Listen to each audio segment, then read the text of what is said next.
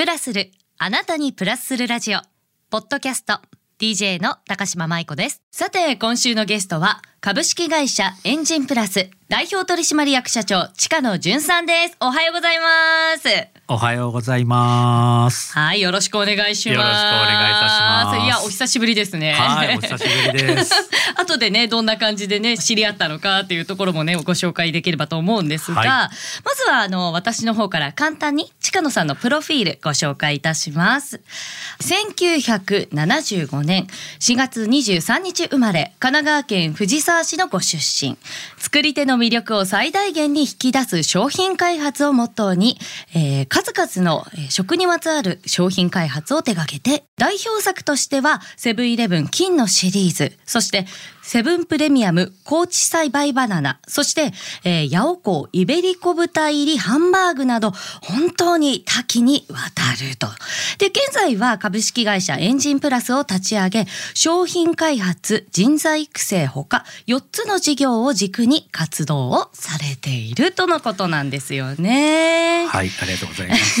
いやあまりにもこうね代表作が多すぎて何からお話ししていいのかなってちょっとね思ったんですけれども、お聞きのねリスナーの皆さんも近野さんが今ねどんなものをやっているよっていうお話したんですけどそもそもあの昔セブンイレブンさんに勤めていた頃いろんな商品開発をされていたということなんですがこの商品開発今よく言うマーチャンダイザーですよね。こちらってどんなことをするお仕事なんですか？そうですね。あの、まあ、私はあのバイヤーとよく言われる仕事はしたことがなくてですね。このまあ、はいマーチャンダイザーっていうのはまあ。えー商品をゼロから作っていく形ですね、バイヤーさんっていうのはどちらかというと今ある仕事、まあ、今ある商品を、うんえーまあ、自分の目で見てえーいいものを持ってくるっていうのが大きな仕事ですけども、うんまあ、マーチャンダイザーっていうのはこう世の中にない、まあ、もしくは潜在的にはあったかもしれないけどもそれを顕在化する商品を作っていくっていう仕事なんですよね。うん。はい、あじゃあまあ変な話ゼロからはい。こんなものが世の中にあったらいいなーみたいなのを具現化するそうですね。あうん。のまさにお客様の不満を解決して、うん。えーお客様に喜んでいただく仕事と言えるかなと思いますね。あーなんかすごいやりがいがありそうですけれども、もう一歩ちょっと踏み込んで伺いたいんですけど、例えば先ほどのあのセブンプレミアム金のシリーズっていう、はい。じゃあハンバーグあるじゃないですか、は金のハンバーグを出そうっていう、まあ、まずこうアイデア出しをします。はそれで終わりなんですか？それともこれがパッケージで味作りとかどのぐらいの値段で売ろうかなとかどのあたりまでがこの近野さんのテリトリーみたいな感じになるんですか、えー全部ですね。おお 全部？結はい。構大変じゃないですか？それ。まあ、なので現状分析ですよね、まずあのマーケットって今どういうふうになってんのかなと。うんでお客様あの時っていうのはこう、えー簡便な商品がまだまだ世の中にない時代だったので、うん。うんえー電子レンジで簡単にできるもしくは湯煎で簡単にできるっていうものの、うん。美味しいものがあんまりなかった時代。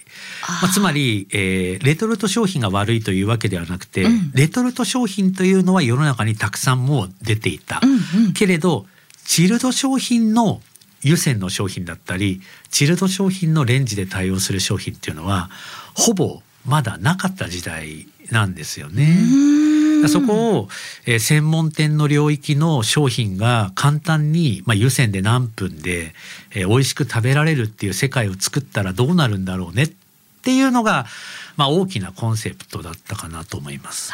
なんかあれですよねちょっと昔はあのお弁当に入れるために例えばハンバーグがあるとか家で作るのちょっと大変だからお母さんのちょっとや助けになるよみたいなものから普通にそのお皿に盛っても遜色ないようなちょっと外食したような美味しいものが簡単に食べられるっていうような世界になったっていうそうですね。それまでっていうのはど,、あのどちらかというと今あの舞子さん言われたように、えーお弁当のマルシンハンバーグさんとか、うんか、うん。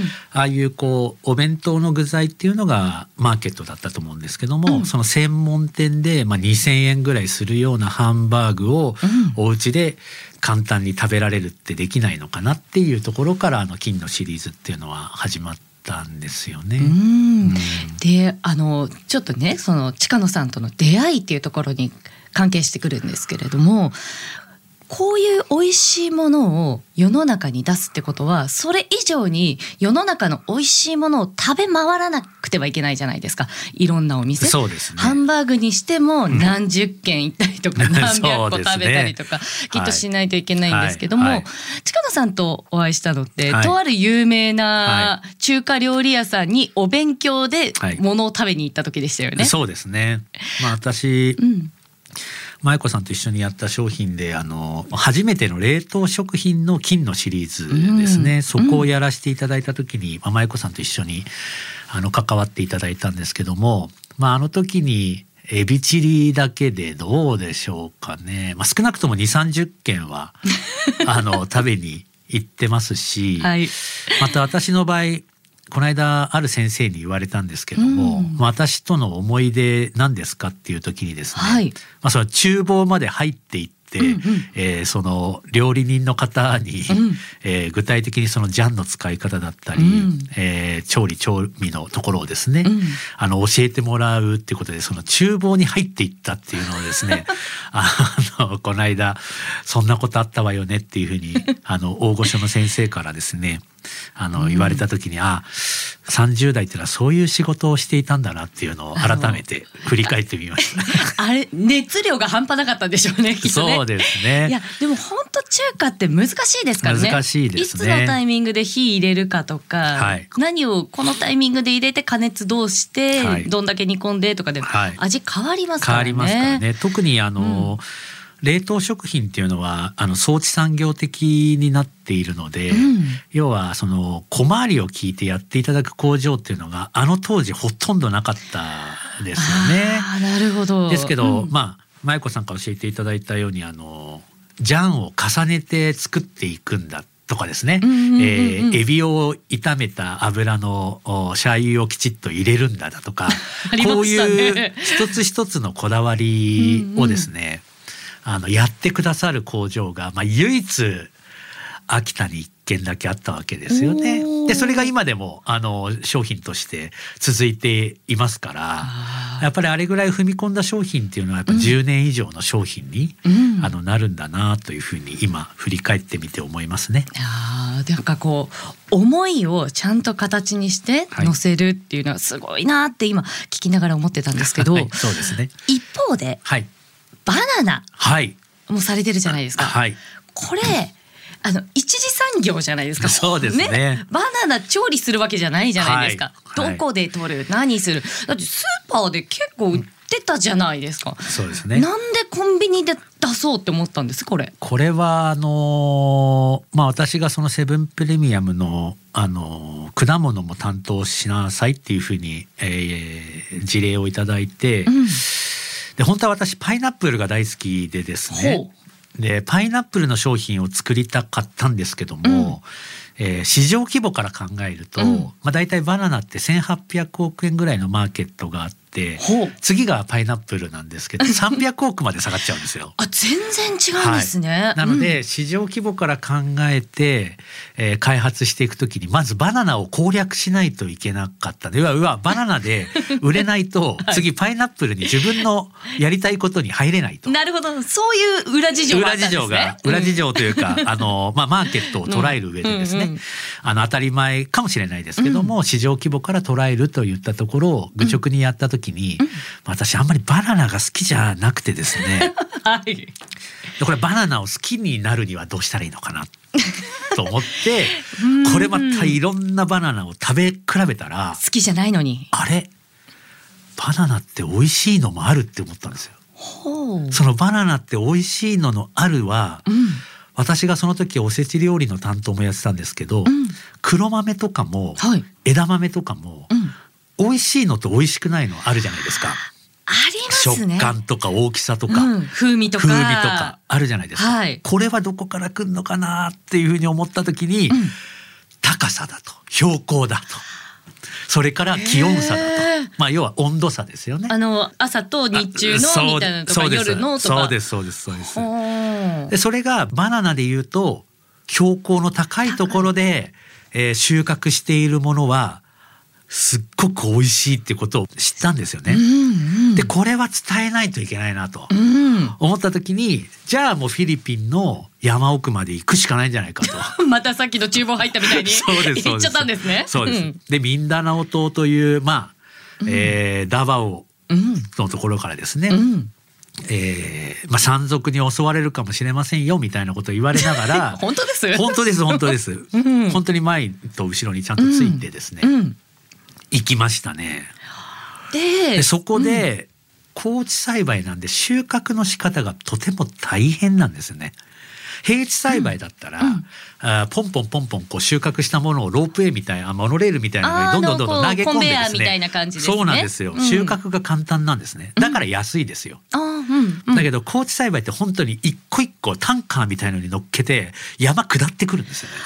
じゃあバナナの値段差ってそういうところにもあるんですね。そうです。よ。あの98円とかじゃなくて、一方でね300いくらとか、はい。皮まで食べられるなんはい。て今バナナありますけど、はい。もっと高いじゃないですか、はい。い、ろんなプロセスあるんですねバナナも。とねタンカーでね後ろに乗っけてうん。二、人で上からダーッと降りてくるんですよ。めちゃくちゃもう重労働ですね。本当重労働で。私それ見た時にですね、これはやっぱり多くの人知らないだろうな、まあ、ましてや、うん。日本のお客様って多分黄色でバナナがなってると思ってんじゃないかなと。ああいらっしゃるかもわかんない。はい、はい。実際はどうなんでしたっけ？実際は本当に緑ですよね。で現地でうんうん食べた時は、うんまあ私割ってみたんですよ。うんうん。割るっつってももう本当にトンカチまでいかないですけどものすごい硬くてですねあ硬いんですか？硬いです。でそれをもうパキッと割ってはい。食べたんですよ。うんヘチマみたいな味なんですよ、ね。何ですかそれ青臭いってこと青ですか？臭くて。はあ。でこれを日本に持ってきてうん1週間ぐらいしっかり完熟をして、まあ、熟成をかけて、うんでやっとお店に並んで黄色になってるわけうんあのよく見る甘いは香りのするものになると。そうですそうですそうですだはあ。そういうプロセスを、うんえー私その時動画に撮ってですね、はいでこれをお店さんに展開して、うんで私そのヘチマみたいなこんなにまだ今は味がないものをうんお店に届ける時にはもう最高な状態にしてお届けしますみたいなことをですね あの動画に撮ってはい。配信したんですよ、あお店に。へえ。そしたら信じられないぐらいの発注が来てですね。でその年の社長賞をいただきました。あ素晴らしい。おめでとうございます。